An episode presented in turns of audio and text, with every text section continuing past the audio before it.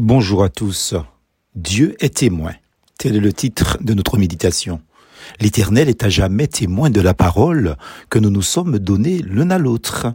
1 Samuel 20, verset 23. Un témoin, dit-on, est une personne qui a vu ou entendu quelque chose et qui peut éventuellement le certifier, le rapporter. Cela étant, le sens premier de la définition du terme témoin, je vous soulage des onze autres définitions de cette expression qui en dit long, très long. Quand deux personnes se lient dans le cadre du mariage, ils font une alliance et prennent deux témoins, un chacun. En réalité, ils oublient qu'il y a un troisième témoin de marque, celui qui voit jusqu'aux extrémités de la terre et qui aperçoit tout sous les cieux Job 28, verset 24. Pour s'en référer au verset de l'entête et du flyer, Dieu est à jamais témoin de la parole que nous vous vous êtes donné, nous nous sommes donnés l'un à l'autre. 1 Samuel 20, verset 23, dans le cadre du mariage.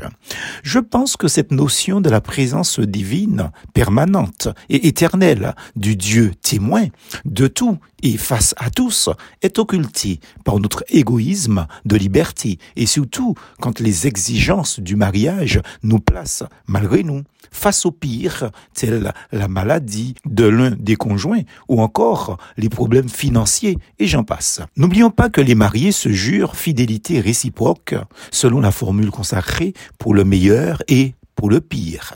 Certains se marient certes, mais n'attendent que le meilleur. C'est mon souhait pour tous. Oublions l'éventualité du pire. Tenez, voilà notre mot dont nous oublions la portée, le sens, et que le Seigneur nous rappelle en ce jour.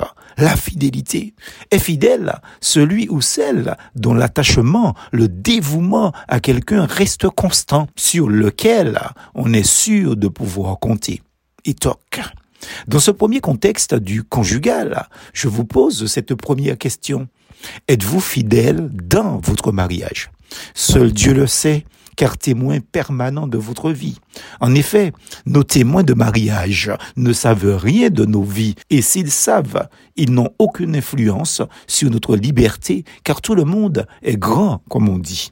Ils n'ont pas non plus d'autorité sur nos orientations morales, spirituelles ou autres.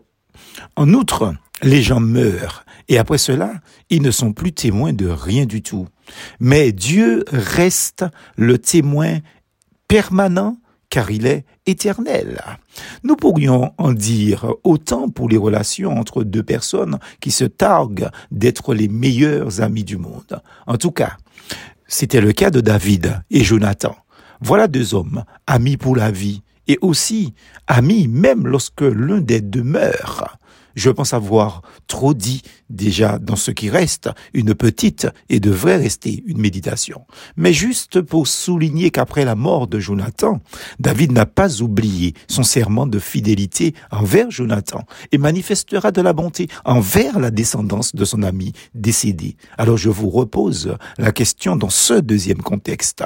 Êtes-vous fidèle en amitié? Plus fausse en Jésus.